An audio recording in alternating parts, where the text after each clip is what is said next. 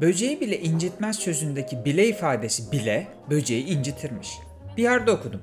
Oradaki bile ifadesi doğru değilmiş. Katılırsın katılmazsın bir şey diyemem. Ama böcekleri farkına varmadan incitebiliyoruz. Hatta öldürebiliyoruz. Ki bedenlerimizin arasındaki farkı düşününce gün içerisinde belki de onlarca canlının hayatını elinden alıyoruz. Peki ya kasten yaptıklarımız? Yani sadece görüntüsünü sevmiyoruz diye bir canlının yaşam hakkını elinden alışımız. Dur dur veganlığa giriş dersi vermiyorum sana. Sadece estetik bir kaygıdan bahsediyorum. Yani bir sabah uyanıyorsun, kara, küçük, hızlı hareket eden bir canlı ışığı görünce kaçmaya başlıyor. Sadece görüntüsünden ötürü üzerine basıyorsun ve ölüyor. O canlının ölümü senin hayatta kalman için değil. Çünkü doğada birçok canlı kendi hayatını devam ettirmek için öldürür. Atalarımız bu düşünceyi önce can sonra canan diyerek ifade etmişler. Ama böceklerin ölümü can için geçerli değil ki. Nietzsche'nin de söylediği gibi estetik kaygılar ahlakımıza yön veriyor belki de. Saygı duymuyoruz.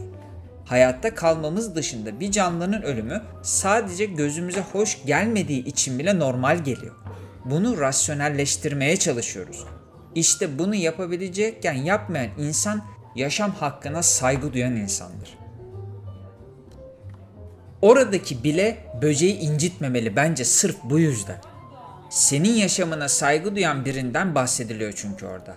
Böcek bizim için dost değil, düşman da değil. Aramızda bir husumet olduğunu bile sanmıyorum. O da yaşamını sürdürmeye çalışıyor, sen de. Böceğin şanssızlığı onun görünüşünden ötürü onun yaşam hakkını elinden alabilecek bir insanın evinden geçmesiydi. Yazık. Peki düşmanlarımız söz konusu olduğundaki saygı nedir? Toplum yolunda olanların en büyük yanılgısıdır düşmanına saygısızlık. Düşman burada sanki biraz ağır bir ifade oldu farkındayım. Ama bunu sevmediğin ya da kendine rakip gördüğün herhangi biri olarak da düşünebilirsin. Toplum yolundakiler onları hep olduğundan daha küçük görürler. Ya da belki gerçekten öyle görmek isterler. Kim bilir? Sen sakın bu yanılgıya düşme. En sevmediğin de olsa, aldığı nefes seni rahatsız da etse, bir, onu olduğundan küçük görmeye çalışma. İki, saygını koru. Sadece korkma.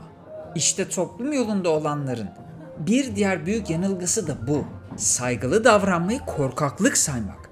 Ama günün sonunda tüm bu hikayede kazanan yalnızca bir kişi olacak. Onun da sen olması için ben mücadele ediyorum. Hepsi bu. Saygısızlık başka bir şey. Bir kişinin hakkını vermemek başka bir şey. Korkmak bambaşka bir şey. Korkan her daim kaybeder. Şans, baht, kader, kısmet, nasip adına ne dersen de bunların tamamı cesurların yanındadır. Ama sen korkmadığını göstermek için saygısızca hareket ediyorsan burada en büyük kaybı sen yaşayacaksın demek. Çünkü rakibinin, düşmanının, hoşlanmadığın o kişinin yine adına ne dersen de potansiyelini görmek istemiyorsun demektir bu. İşte en zayıf olduğun an bu an. Karşı tarafın gücünü reddedersen sonra hiç ummadığın bir darbe yersin. Yankı odası diyoruz buna. Herkes sanki kazanacağından çok emin durur toplum yolunda olanlarda. Çünkü hep kendi gibi olanlarla bir aradadır. Karşı tarafın ne olduğuna, ne yaptığına bakmaz. Diyorum ya, kendisini çok yeterli ve hazır görür. Zaten karşı taraf doğru olsa bu tarafta olurdu değil mi? Ne kadar iyi olabilir ki? İşte o kadar iyi olabilir ki bir anda o yankı odasının duvarları başına yıkılır. Kimseye saygında kusur etme sırf bu yüzden. Sevme, destekleme, onaylama, doğru bulma, gülme, konuşma hiçbirini yapma. Ama saygısızlık da yapma. Hakkını teslim et ve ona göre mücadele et. Peki bu düşmanlar kim? Bu diğer taraf diye tanımladığımız kim?